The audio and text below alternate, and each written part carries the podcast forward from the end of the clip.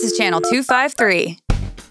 The Citizen Tacoma podcast is sponsored by Alaska Airlines. I'm Candice Ruud and I fly Alaska. To book your next flight, go to alaskaair.com. I'm Candice. I'm Doug. and we are the Citizen Tacoma podcast, informing an empowered electorate I thought we were empowering an informed electorate in, the, city of destiny. Citizen Tacoma, my heart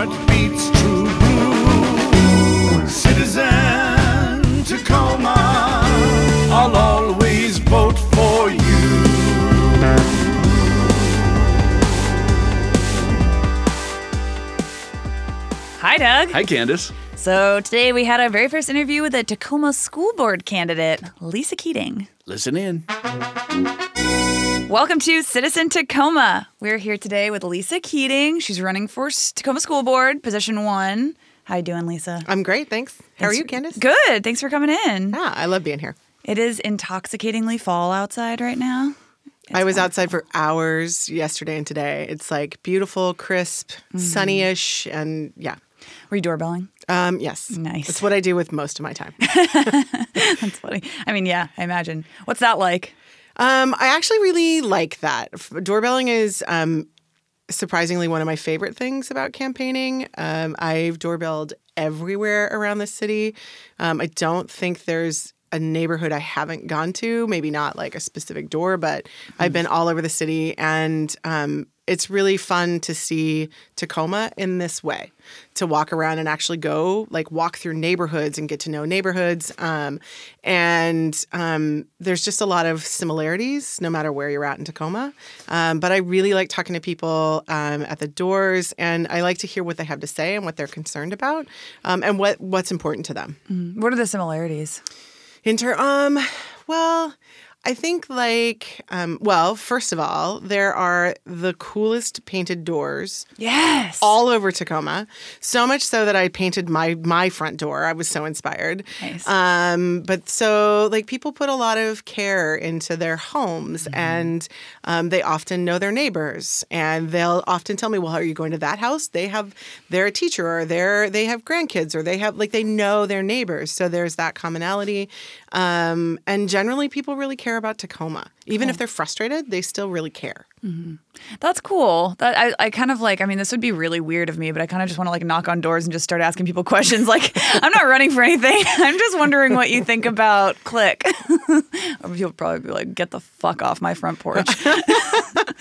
I think you'd be surprised. I don't know. Um, I mean, there are some folks that definitely don't want to be bothered. Mm-hmm. Um, they just don't want anybody to bother them, and that has nothing to do with me or whomever. Right. Um, any of my volunteers. It's not about that. Uh, for the most part, I do think, and I wonder if it'd be different if I were running for something that was more partisan, because Mm. the school board positions are nonpartisan, citywide positions.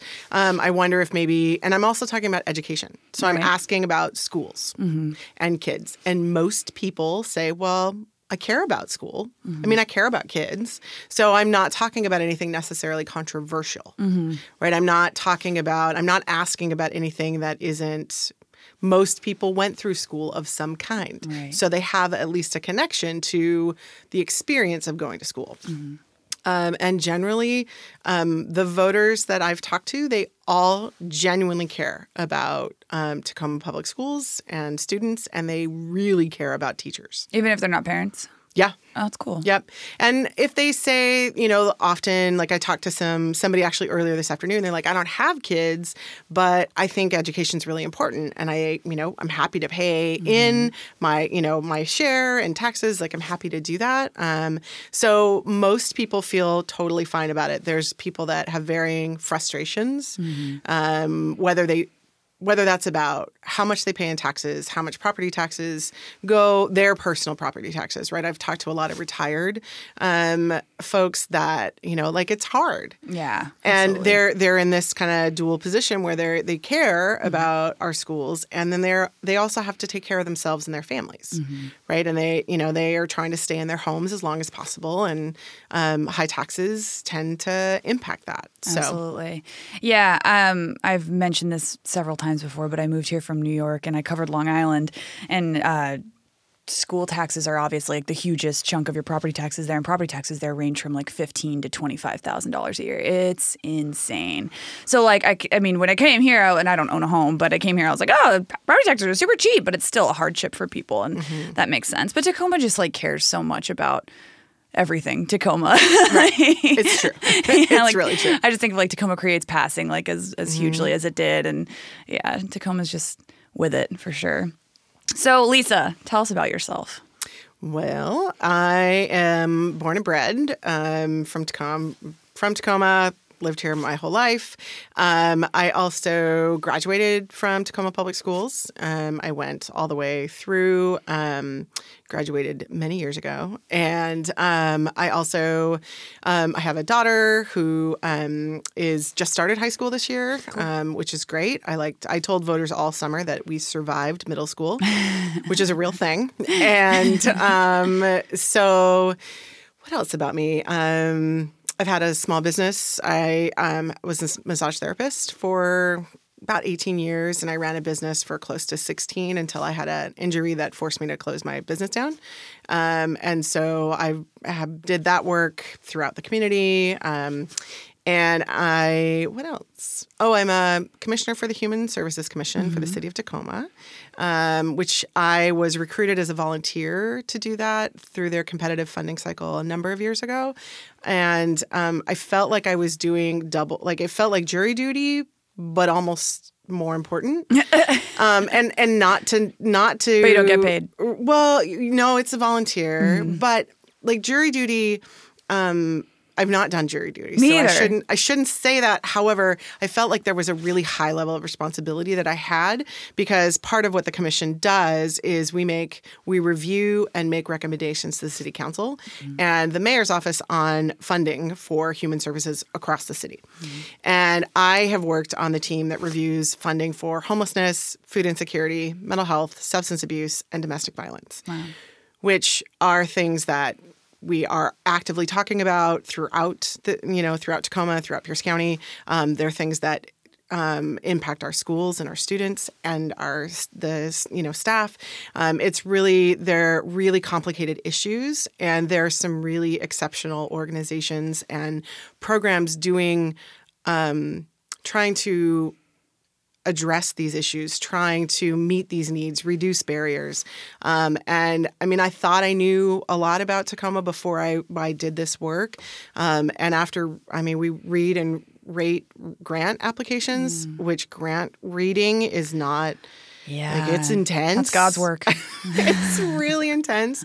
And then the whole oral board. So like it's um so I understand like listening to um, a presentation and having to think critically and ask um, questions, equitable questions, and ask possibly hard questions that people really aren't prepared or maybe their organization is um, not doing that work well. And so, how do we hold them accountable to make sure that every single individual, regardless of their identities and their intersections, have access to whatever services are being provided? and that they're doing they're providing the services and meeting the numbers that they've been tasked with and that they're getting paid for. Exactly right. Yeah. Yeah.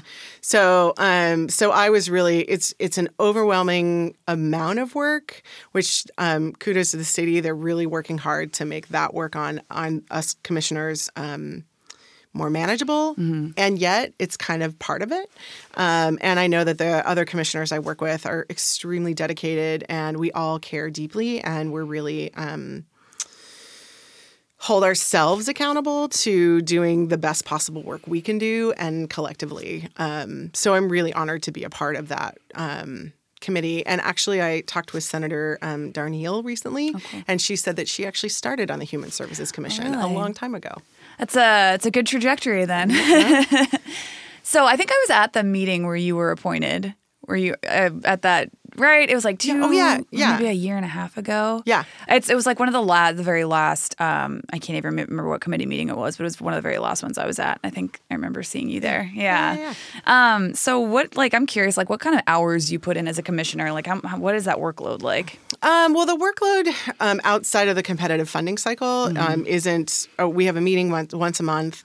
Um, we have um, access to be able to attend like any equity training or things that the city is putting on for or its employees. So depending, um, but um, so there's that, and then but once we enter a competitive funding cycle, um, then we have um, where each group, each team um, has a certain number of um, grants to review. And because I have been on the team that reviews the issues that I mentioned earlier, there's more services provided Right. there's more programs. So there's a higher amount of grants to review.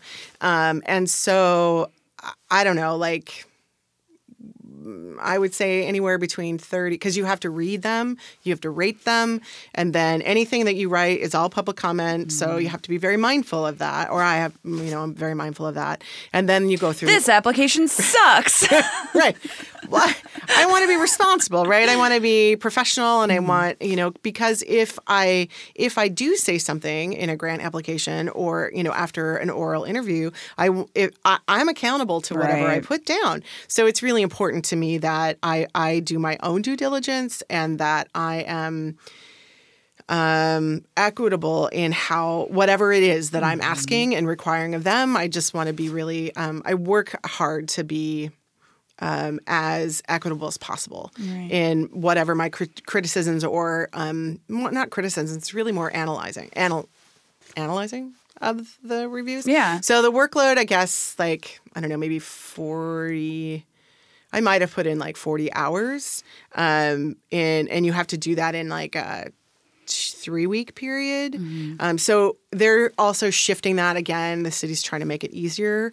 Um, but the last time around, like I put in, I probably put in close to 40 hours. Um, and it was in about a two and a half to three week period. So it was super intense. what do you think the workload is on the school board? Like, how, do they meet every two weeks? And like, how much time do you think that?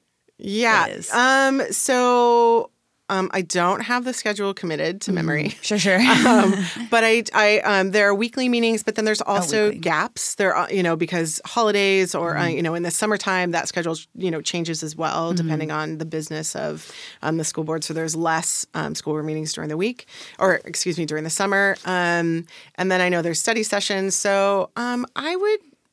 I, I don't know, but I would imagine there could be anywhere between you know maybe 15 to 20 hours maybe 15 hours a week maybe a little bit i'm, I'm not uh, you know it depends on engagement with the public and constituents um, so that's a great question and I, i'm not really clear on what that would look like yeah, and they're not they're not paid, right? Board? no, it's um. So there's six year terms, and there is an annual stipend. Mm-hmm. Um, I've heard anywhere between forty eight hundred to five thousand. So, but it's around fifty dollars per meeting is what you get a stipend for. Okay, cool. Um, so on on your website, you have you uh, first have you run for office before? No. Okay, so your first time. Um, on your website, you talk about the need for equity in Tacoma schools. Um, so what is that? And if you've already talked about that in your, you know, um, being on the Human Services Commission. Um, so what does that mean to you in terms of policy as a potential board member? Um, well, the work that I've done on diversity, equity, and inclusion um, really started with um, within the school district. It started with um, around 2011. I was invited in to participate in a committee called the Harassment, Intimidation, Bullying Committee, and that um, it was a really big, diverse. Um, committee made up of administrators, teachers, students, parents, community members, um, Tacoma Public, uh, uh, TPD. Um, so it was a really diverse group of people, and th- our task was to update the so HIB for short, harassment, intimidation, bullying is HIB. So the HIB policy needed to be updated to align with the state law um, that included um, anti discrimination protections for gender identity and sexual orientation. So the school, di- uh, every school district in the state had to update their HIB policy to align with that. And um, I say this as if it's fact. Someone might correct me, but I'm pretty sure this is true. Tacoma was the first Okay. district to take this work on, um, and that was led by Dr. Jennifer Kubista, who used to be um, the head of Student Life and the um, what Student Life you then grew into the whole child. Um, and so and she led so much of that work. Um, she's not with the district any longer. She's um, a superintendent in central oregon school district I think. Um, but so she um, had invited me in along with Bernadette Ray, who was um, working um, along with Jen. Um, and so we were tasked with figuring out like how do we do that? Like how do we how do we create policy that aligns with state law? And then you know like our role wasn't about the implementation of that right? When this committee work it was like making sure that it's done. And what does that look like? So um, so equity was a big part of that conversation. And over the two years that we um, close to two years that we met. And um, for me equity is around um, like there's a difference between equality and equity Sure. so equality is where everyone is treated equal, but not everyone has equal opportunity. So equity is about how do you identify the the in equity or the the areas where people aren't don't have ec- e- not equitable equal access. All the e words are getting all tangled. um, and so it's about for me when I when I approach that kind of work, it's identifying where are the areas that who who are facing the, the highest barriers um, who feels the most marginalized or is the most marginalized based on how systems are designed. Um, because we have i mean public education is a system designed to leave very certain people out. Right. so how do we improve that um, and so part of that is around um, an acknowledgement that there are folks or students, specifically in this situation, but that students that don't have equal access. Yes.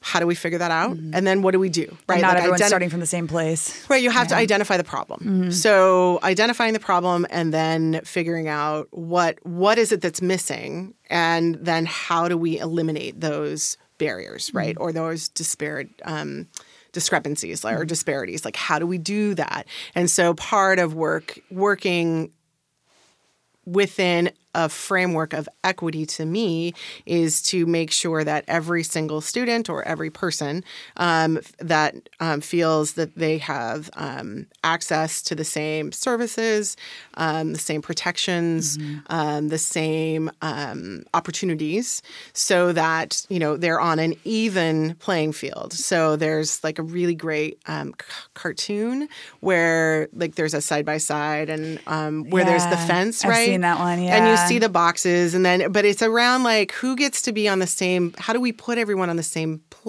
Mm-hmm. so that you can then move forward? Yes. Right, and and Make and everyone's box the start from the same height if you can. Exactly. Yeah. Or make it so that everyone ends up at the same place. Right, the I'm not describing height. that well. Yeah. no, no, no, yeah. right. We're all the same height, Right. right. Rather than one person has an advantage Yes. because of whatever whatever variables. I'll put a link to that uh, that image in the yeah. show notes because it's very it's very uh, kind of profound. Yeah. Yeah. I can see it in my head. Yes. Not, I don't know that I'm describing it well, but it's a really, it's a great visual because what Mm-hmm. I end up talking to folks about is they feel like, well, if someone else is given a chance, like equity is about taking away from someone else. Right. But that, Yeah. you know, and often if that's the, because we feel like, I think when when individuals don't feel like they're even getting their own needs met mm. or their needs are such a struggle no matter where they start at right? No matter mm. where they are in that you know that fence right? If we if they have a sense that we're taking from them to give to someone else Right. right, then people get defensive. That's why Trump is president. We're part of it. We don't have to go down that hole. But, um, but yeah, no, that's a that's a really good. So yeah, so people they, they feel defensive about that. Right. So part of the part of the education outreach that I do and the work that I've done within the district for the last 10 years and in our community is to get people to understand it isn't about us versus them.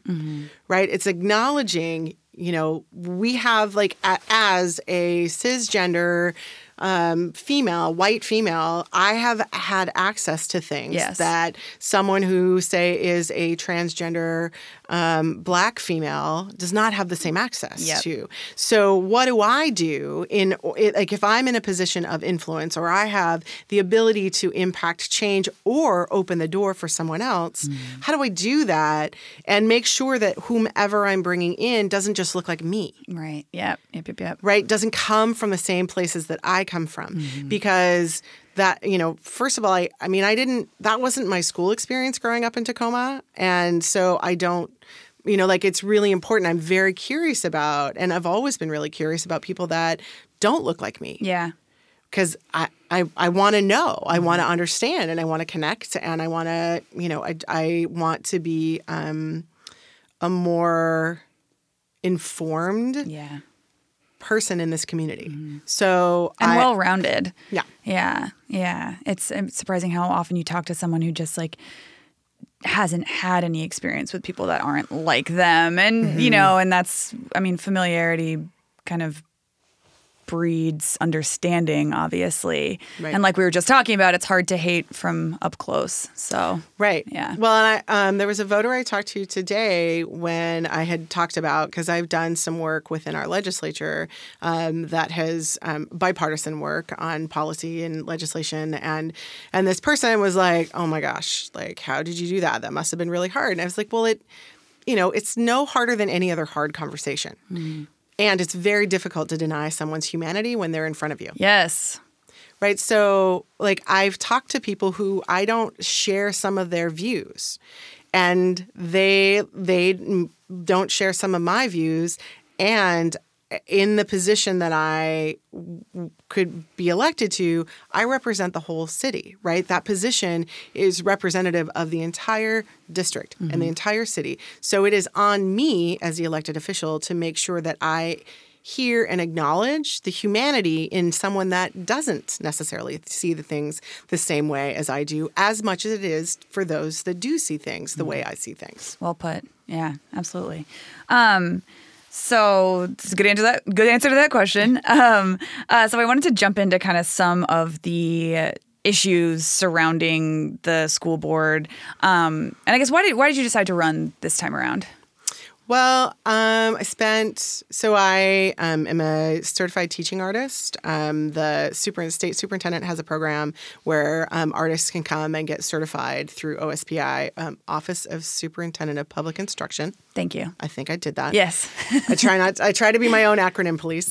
Um, and so I went through this program to become. So basically, it. Um, I was trained in the arts standards. Washington State Arts Standards. So I can create learning plans, lesson plans, and then implement said plans in a school setting that align with the state standards. Um, so um, so I had been doing this work. Um, I created an anti-bullying program um, that I'm into my eighth year of doing, where it's centered in art, team building, and community service. And so I kind of went backwards, and then I and then I went through the the teaching artist certification after I'd already been doing that work. And so I spend a lot of time in classrooms working w- alongside teachers. Um, I run after-school programming um, in schools. Um, I also do lunchtime recess programming. I've done whole school assemblies, dozens of them. So I work really closely or have worked really closely with school staff. And that isn't just the teacher, it's the pairs, it's the office coordinators, it's the custodians, it's the lunch. Like, because when you're doing, when you're in a school building, you really get to know the staff. Um, so I've spent a lot of time um, building some really meaningful relationships with a lot of people that work within the district. Um, and the teacher strike, um, that is the second one as a parent that I've been through. Right. Um, my daughter was in first grade when the last, the previous strike had happened, and I think it was 2011. Um, I was really frustrated. I was really disappointed. Like, I think more disappointed than frustrated because the messaging that was coming from the, um, the school district from this, you know, the executive leadership and from the school board was really targeted at teachers and blaming teachers. Yeah. And what I found really hard about that and disappointing is that I know it's way more complicated than that. So it felt really antagonistic and it was it felt disrespectful.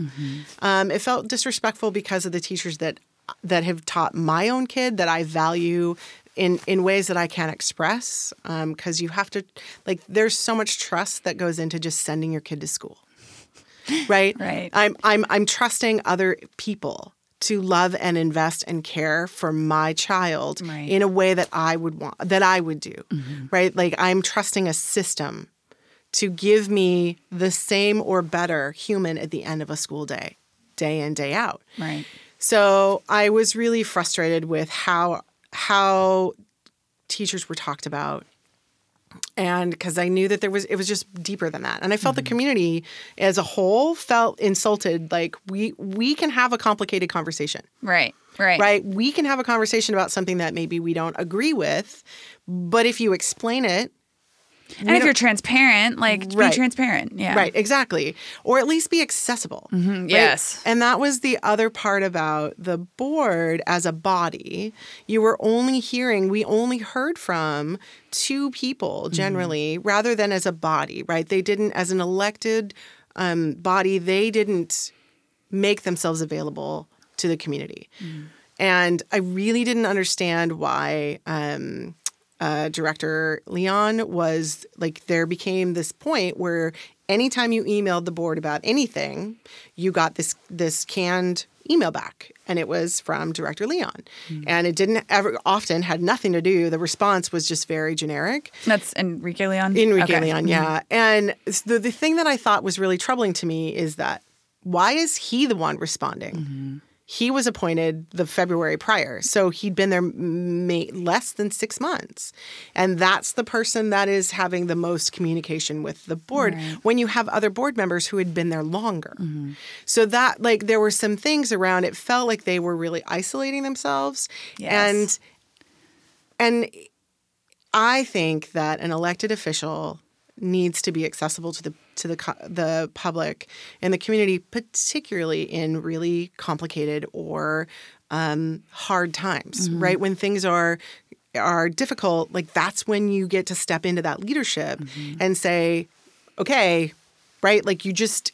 It's just and it wouldn't have been that hard. It would have just Right. taken like just just how about a like a weekly update, like a weekly just you know I don't know just as a I mean I wasn't I don't think I was still a reporter with the News Tribune then, but like just it was frustrating seeing how they were in their like glass tower, not able to be reached, and there was just no accountability or and no transparency. Anyway, that's just my frustration. But Well, and I think what that did, and and I don't want to assume what was or wasn't happening, right? Mm-hmm. Because I have no idea, mm-hmm. right? What I know is what was reported, right, and the emails responses that we got back or mm-hmm. that I got back. I'll speak for myself, and it was so narrow in its response, right? The messaging was so narrow that I don't I don't know if they were having these hard conversations behind closed doors. They mm-hmm. they very well it wouldn't surprise me if they were because I believe that the people that serve on our school board are there because they care. Mm-hmm.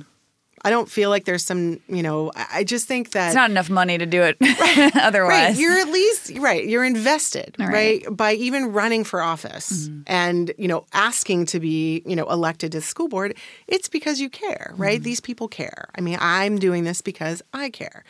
So I think that the lack of accessibility, like that built a distrust. And when there's a distrust, it fractures and then people start to make up stories and they start to believe things that may have some truth to them, maybe not, maybe like we don't know. And so that's when rumors and conjecture can happen. And that's really harmful um, when you're serving a community. Yeah, I think um, it's frustrating when people who have access to information, like school school information, is not easy to get. Like it's uh, it's a matter of public record, but there's also a lot of protection around like just information that goes on. Student information in schools generally are not. I found as a reporter as good at about sharing that information, and so it's really frustrating when the people who do have access and are supposed to be in that position because they care don't share that access and don't share that information.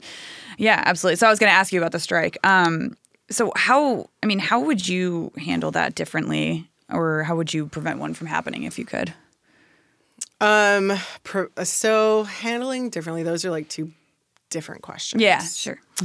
So handling it differently, I I think um, I have a lot of experience having really hard conversations, complicated conversations, and so I, um, if I were, if I had been on the board, um, and again, this is all conjecture because I wasn't so you know I am I imagine that I would make myself accessible to the community.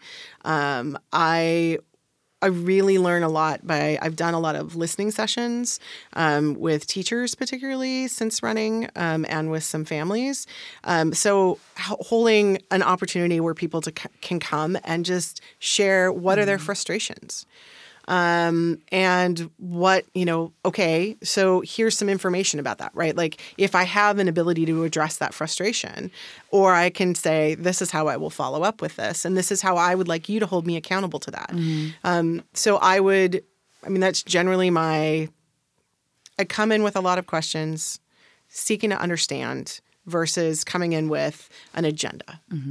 Um, because i see myself as part of a bigger um, collective, and it's it's on me to to integrate into right. So it would be on me to integrate in, into within the other school board directors, Right. so that I understand where are they coming from. Right? What are what do they know? What has happened in the past that maybe I don't have understanding of or information to? And how do I come to form my own opinions? And and I would rely on my colleagues in order to be able to do that. Um, and um, I just feel like anytime that someone feels heard, like when you go to a school board meeting, you're talking at the school board and the superintendent and deputy superintendent, but it isn't a conversation. And we don't have just si- similar to um, citizens forum, Yeah. right? It isn't a conversation, And that's what I think what frustrates people because they they want to, they're up there asking questions and they want answers. right? Yeah. And one of the things that as as I've, you know, that all the doors that I've knocked so far, the thing that I ask people is what's important to you about our schools and our school board. And most responses people come back and they say, mm, "No one's really asked me my opinion before." And I think it really opens this opportunity because sometimes I can answer. They might think, "Well, the schools have never never done this," and I'm like, "Well." Actually, because I have people that tell me um, they don't teach how to read a clock or um, uh, cursive or, and I'm like, well, my my kids learned those things. Like my daughter learned all these things. So who needs cursive? Well, there's science that brain science that it actually makes connection and it helps math. Okay. So they're like cursive Okay. writing. I'm not saying I do it really well anymore. Sure. And there's there's evidence that it is helpful. Okay. Um, but and I'm I'm not a certificated teacher, so I I don't want to you know say something that's totally sideways. But um, I think often when we feel like we someone actually wants to know our opinion, right? Elected officials don't often ask our opinion. Mm-hmm. Things get decided upon and then and then we find out after the fact and then it feels like we're out of like as as as residents we're pushed out of that equation right? We're mm-hmm. pushed out of the solution and the conversation and that's when inequities can happen. That's when people can feel more marginalized or left out or um, just not valued. Mm-hmm. So i think um, I, you know, that's that's just my general approach to coming to understand anyone, um, and so I would do the same or some, you know, similar and help um, as a school board director and and help increase the dialogue Right. because I, I think people are okay with not liking the answer if they're at least given an answer. Right. Yeah, that's true. Before a decision's been made. Yeah. All right, we're going to take a real quick break. We'll be right back. Hi, this is Eric Hanberg, host of the Channel 253 sister podcast, We Art Tacoma. Here's a confession I haven't been in a really bad earthquake.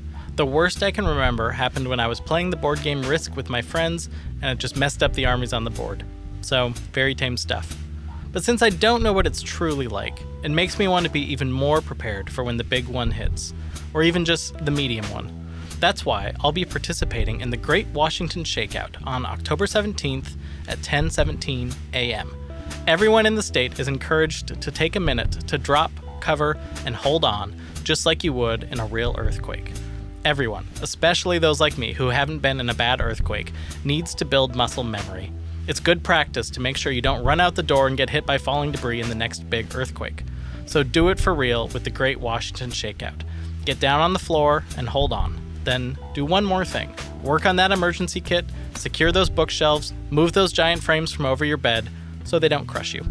Again, Shakeout is scheduled for 10:17 a.m. on October 17th. Got that? 10:17 on 1017. Easy to remember. You can learn more at shakeout.org/washington. Use hashtag Shakeout on social media to post Shakeout selfies after. Thanks to the Great Washington Shakeout for sponsoring this episode of Channel 253.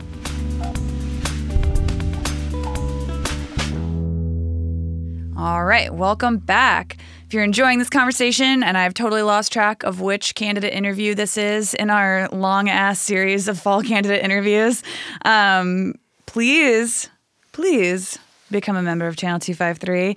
It's $4 a month or $40 a year, and $4 a month, I believe, is roughly the price of a Crunch Wrap at Taco Bell. So, scream and deal. Uh, you go to channel253.com slash membership, and thank you. I could say I'm a member. Yeah, hell yeah. Thank you, Lisa. so we were talking about the teacher strike. And I want to talk about that was obviously like the, the biggest Tacoma Public Schools news over the last year. Um, but and after that, uh, we there have been news of huge amounts of layoffs, mostly like administrative staff. Um, but so another thing that people ask about and that I've wondered about myself is uh, administrator salaries are really high within the district, or they feel really high. Uh, superintendent makes about three hundred thousand a year. Um, there's like I think something like eight administrators making more than one seventy five a year. Um, and so with that and layoffs, I mean, do you have any like feelings or stance on on those salaries and and I mean how we could maybe prevent further layoffs? Did those things match? yeah, the, the great question. Um, I yeah, I learned about the um, salaries um, in when everybody else did last year. Um, was it Sean Robinson that Yeah. reported that? Um, so it was really shocking to see those numbers, um, and I think like I, I I don't know how those decisions were made, right? Like I, or approved of. Like and what was that? How how were they um were was that how were they justified? right. Right? I don't want to assume they weren't justified, but again, we don't have access to how some of these decisions are made.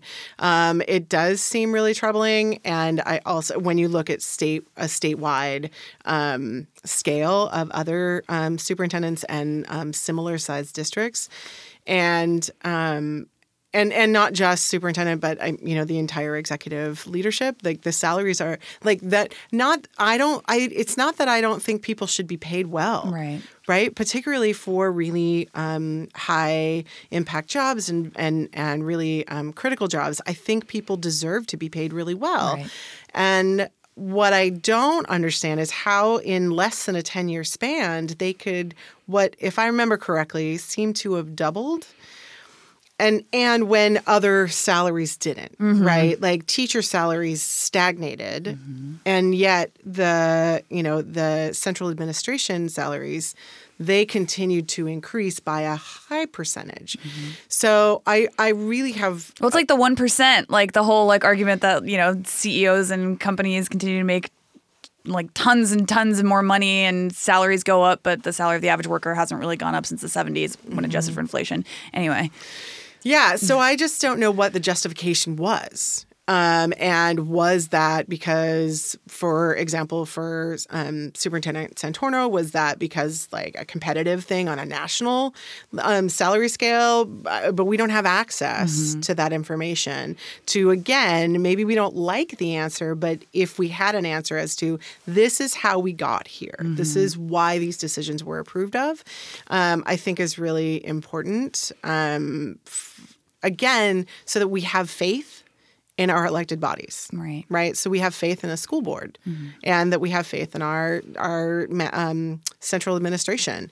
Um, so in terms of layoffs um, there have been some really troubling layoffs um, and then they just they blamed the the raise in teacher salaries essentially. Right, Very right. frustrating. Yeah, and I actually doorbelled a teacher this afternoon, one of my last stores I was at, um, and this teacher talked about how um, some of the cuts that that this teacher has to see is they're only um, able to make X number of copies now.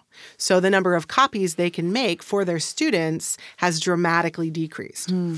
Now, this is just someone sharing information. So I don't, you know, like I haven't fact, fact checked any of this. So, you know, take it with a grain of salt. But it's not the first time. I know that my daughter is now, like, if she loses her homework, she can't get a copy of it. Wow. So so there's like where again where are the cuts being made and how how are they being made in a way that doesn't take away from the resources and the educational experiences and opportunities um, and, and and I don't think that that's just a cut and dry answer. Right. I think it's complicated.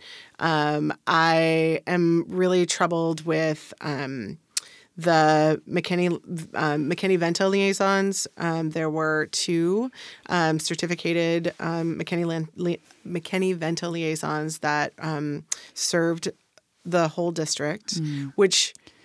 Explain what they do. So the McKinney Vento program um, serves students experiencing homelessness. Right. And so these were the two individuals at the at the central administration level that worked with all the other schools with students that were experiencing homelessness. Right. So On a really close level, right? Like making Yeah. sure they got to school and stuff like that. Yeah. Mm-hmm. Yes, absolutely. Um, and so when we're in a we're in the middle of a housing and homelessness crisis, and we, those two positions were eliminated, Mm. And then split between those two jobs are now from from what I understand are now being shared by one person who is also a foster care liaison, along with running McKinney Vento. And at the end of this last school year, we had 1,800 identified students experiencing homelessness. Wow. So again, when cuts, like I just don't understand how, if we're looking at the least amount of impact to students, and and I think that the way that's sometimes justified is the least amount of impact in the classroom. In the classroom, right? But then, where are these really critical resources, and how how are they being um, Im- impacted? And these students, I mean, they're from elementary, they're from K all the way through 12 and so, and their families all over the district that are experiencing homelessness or um, housing insecurity, right? Or instability, not in, but instability. And so, I want, I like, I just don't understand how that, a decision like that was made. Right. like, how's that gonna? I mean, they they crow about their eighty nine point three percent graduation rate, and I'm a little like sour about all of this. but like, when it's really if you take away the kids that aren't being counted because they're in alternative schools, it's really more like eighty percent, and then you're doing stuff like making it harder for kids who are facing housing insecurity or instability to get to school because you're taking those resources away. Like, how are you going to keep that mm-hmm. huge graduation rate you brag about? You know. Yeah, and a lot of the cuts, the way that the cuts have happened, I like, and again, from an outsider looking in, mm-hmm. seems like it's undoing all of this extraordinary work that the whole child initiative brought forward. Mm. And like the majority of the family engagement liaisons are gone now, who were again critical resources for supporting students um, and working not just with the McKinney Vento, but they worked with families and they, you know, like they worked closely with the school counselors, and the work that they did was essential. Again, with this idea of the whole child, Right. um, and then, you know, we don't have playground supervisors at our elementary schools now or crossing guards. And Jesus. and and uh, you know, and and I, I did, again, I don't know why that you know these. I don't know why these decisions were made, but I know that there was a a, a survey that it was out in the community or offered to the community from the district, and I don't know if it was just for parents or family members um, of TPS students, but um, it was a budget survey, so you got to categorize and rate budget decisions like what's important to you? And the entire all the questions felt super stacked and felt really um like leading. yes. Yeah. so and and leading isn't quite the word it might come to me but like the, the one category that really frustrated me and made and stood out to me the most is it was about safety. And they had security like security cameras um, plainclothes officers um, um, police officers, and playground supervisors, and crossing guards.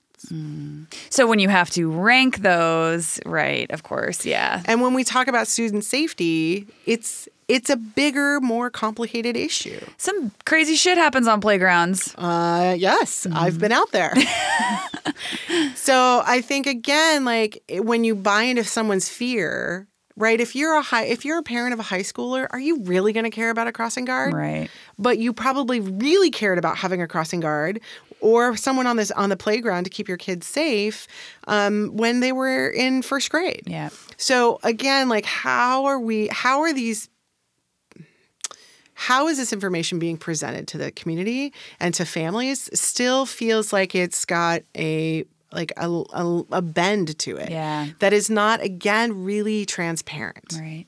And yeah, and it's more that like here you okay, well, here you go, choose. Like but Right. yeah. Is it was a terrible like it was a terrible category. Um, just that there were others, but that was the one that really stood out to me. And there was no opportunity to provide feedback. Right. Right. There was nowhere in that where I could have said, okay, I absolutely believe that we need to keep our buildings secure, that we need to keep our students safe. And I mean, depending on where you're at, you know, police in schools, you know, like that gets complicated. Um, you know, students of color don't necessarily feel safer with the presence of police. Right. Right. So I think like that's a complicated, that's complicated. It's a complicated thing.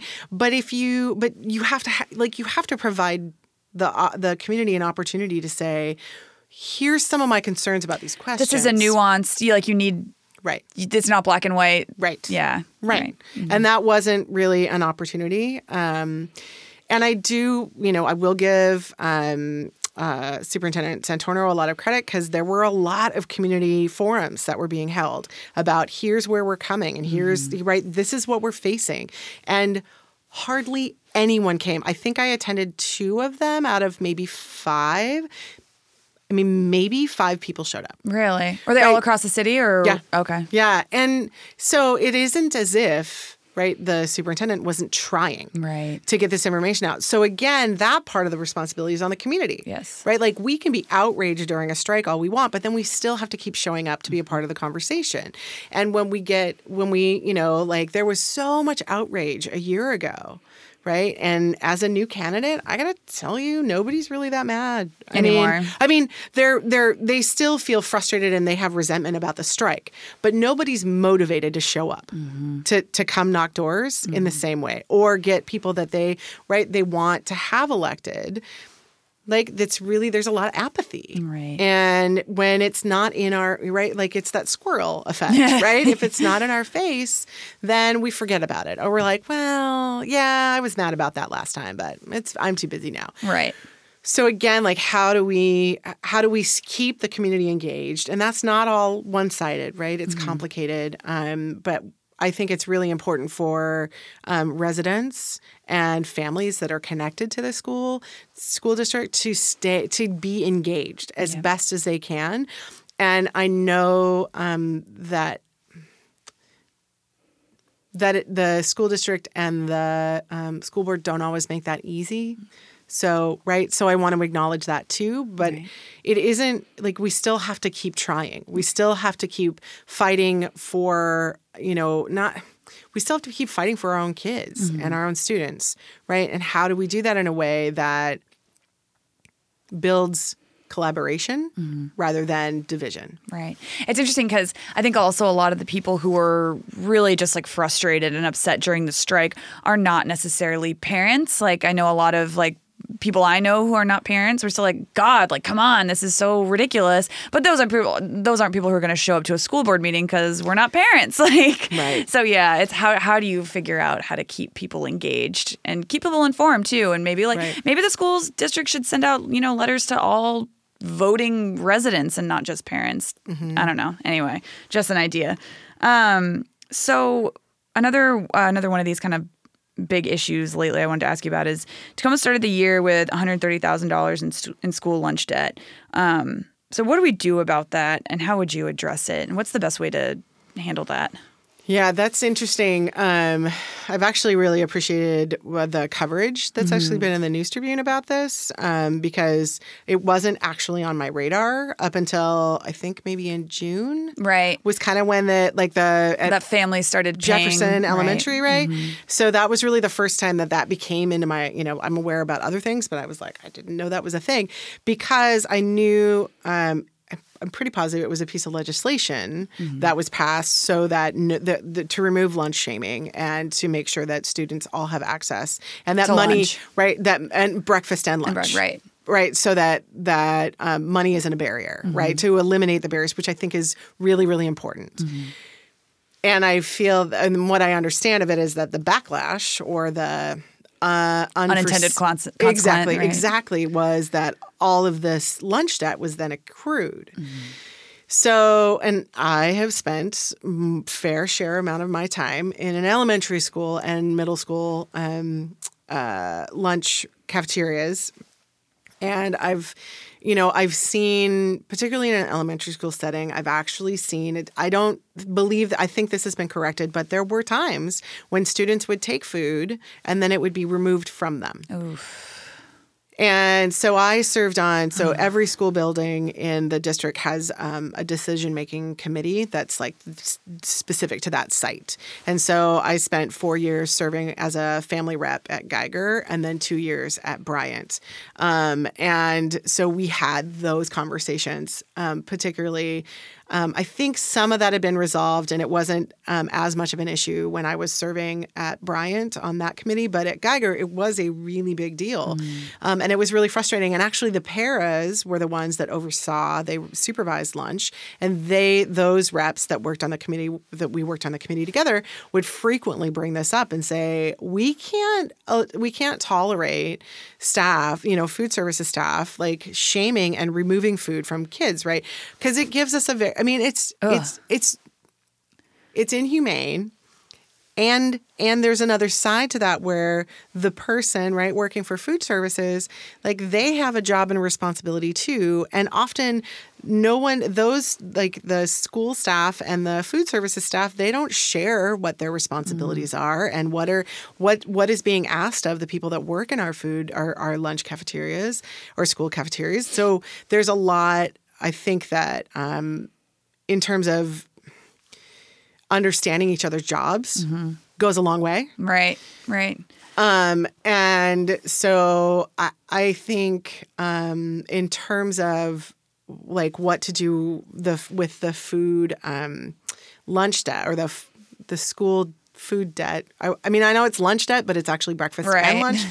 So I know that there's been a really big push to get as many families. I think uh, as I mean, possibly inviting every family um, to apply for free and reduced. Yeah. Just so that you know whether or not they qualify, but just like, hey, let's do this step because I think that that's been um, kind of a a- way to try and prevent some of that debt Right. accruing this year is a step that I see the district is taking, um, and I would be really curious to see if that's how that's. Um, working out? Like is that actually inc- increasing um, students that are receiving services? Because i know that there's language barriers there's and just paperwork. A lot of people don't Yeah. have access to all this paperwork, like, or don't have the time, or don't understand it, like, or don't understand like what they need to have in order to where Right. they need to bring it, all that shit. I struggle with paperwork. Yeah.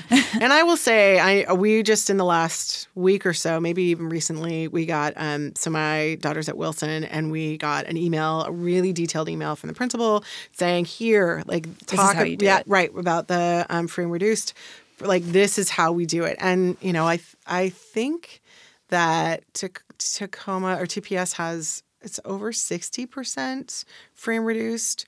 Um, so that it, like we're a higher poverty school Yeah. district and we're a big school district.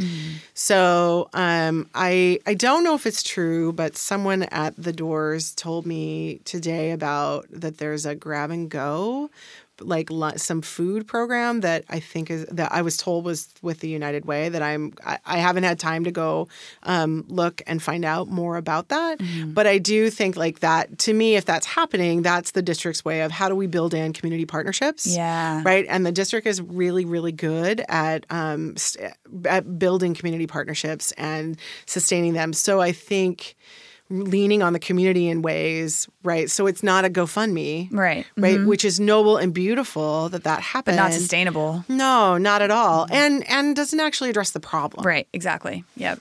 Yeah, that's a really good point. Um, it, it would be, I mean, I know this would, I'm sure would never be possible, but like, what if you could just like automatically make people in certain, like families in certain zip codes eligible for free and reduced lunch? I feel like that could go a long way, but I'm sure that's not possible.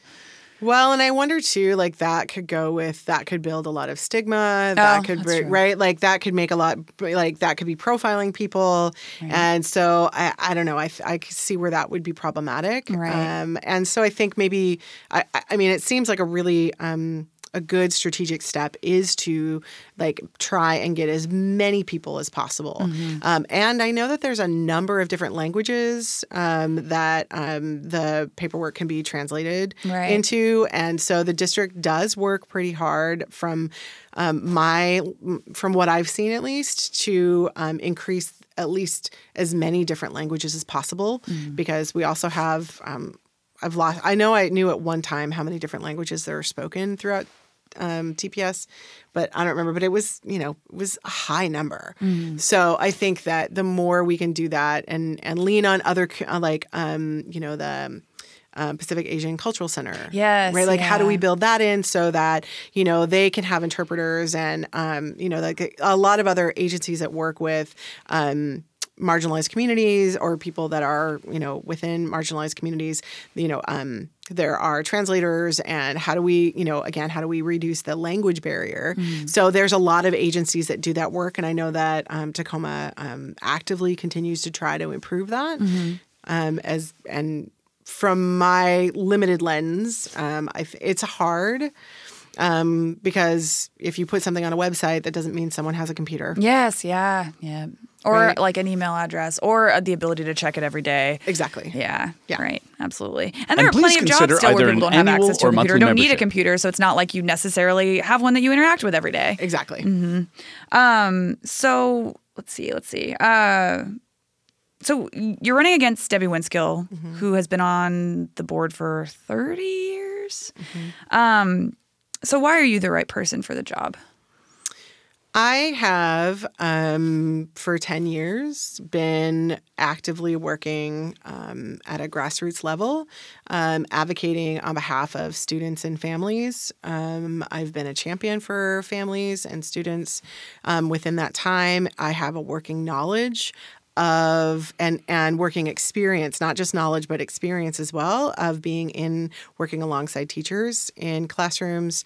Um, i've served on a number of committees that where we were tasked with the implementation of pol- budget and policy decisions that were made um, by the you know from the top down. So i have that lens of what um, the impacts positive and negative and the the gaps in communication and the gaps what feel like like things just things get seemed seemingly get decided in silos. Mm. I don't know that that's true but again this the appearance and the experience of these decisions comes across as if they're done in silo and they're not you know like i i don't i also don't really feel like our teachers in are, are being valued for their professional experience and knowledge and that In what way?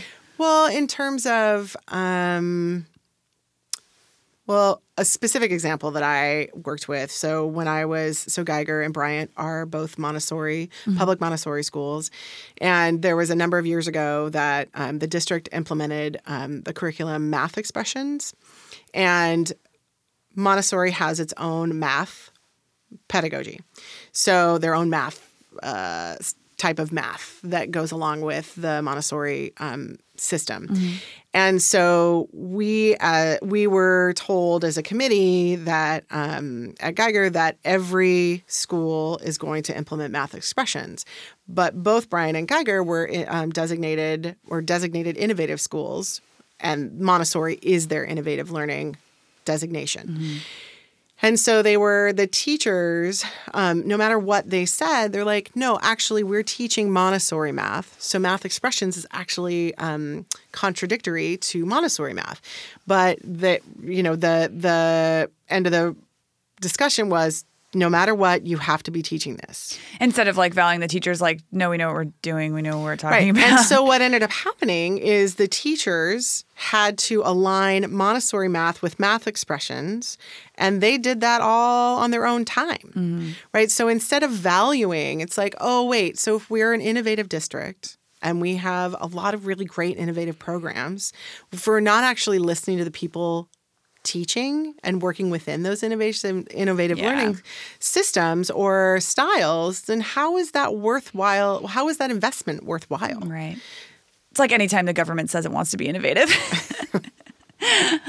um all right. Anything anything else you want to add, Lisa, about uh I guess why you would why you would be yeah, the right I, person for the I job. think um, I have um, a proven record of um, increasing access and safety and inclusion and diversity within the district, and that. Um, the, that I align with the work that the district is already doing. I've been a community partner within that work, and so I would bring that forward as a school director. Um, I actually represent the changing families of our community, um, and we have a lot of diversity within our community, whether that's um, you know, racial diversity, gender diversity, um, sexual orientation diversity, and families are made up of all of that. And I work alongside those families and work to improve their experiences and work in partnership and collaborate with educators to how do we do this better? Right? How do we serve better? So I have this, uh, uh, you know, I already have 10 years of that experience that I would bring to the board as, as to the, you know, as a board director um, and help continue moving the district in the direction that it's going that reflects the community that we are today. all right. Thank you so much for coming on. Well, thanks for having me. If you'd like to reach out to us about anything you heard on the show today, or if you'd like to suggest a guest or a topic, please email me at candice.ruud at gmail.com. That's Candice with an I dot ruud, R U U D, at gmail.com. The Citizen Tacoma podcast is sponsored by Alaska Airlines. I'm Candice Ruud and I fly Alaska. To book your next flight, go to alaskaair.com. This is Channel 253.